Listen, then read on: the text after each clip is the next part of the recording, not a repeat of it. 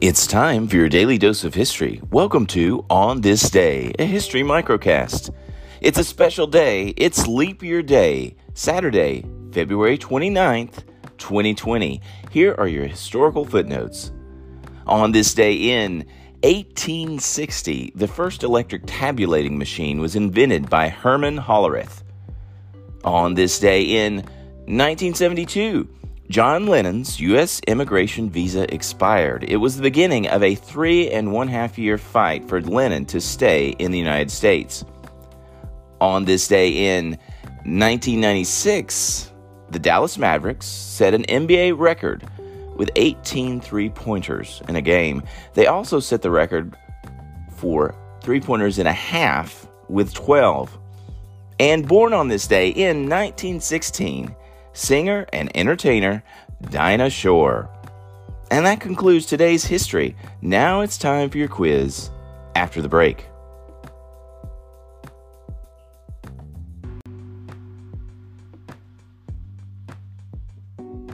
History moves fast. Let's see if you can recall what you just heard.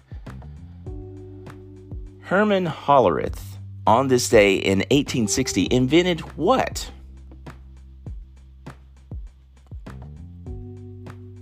Answer Herman Hollerith was the inventor of the first electric tabulating machine. Next question What member of the Beatles had his visa expire on this day in 1972? Answer John Lennon. And here's our next question.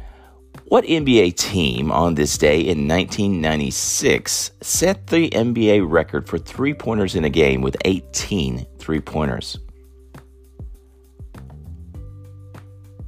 Answer the Dallas Mavericks. And that concludes today's show for Leap Year Day, Saturday, February 29th, 2020. We look forward to seeing you again for another Leap Year show here four years from now, or whenever is the next year that's divisible by eight, I believe. I don't know. Anyway, we'll see you again for another regularly scheduled show on Monday of this week. We'll talk to you later, and thanks for listening. Remember, go out there and make some history on this day.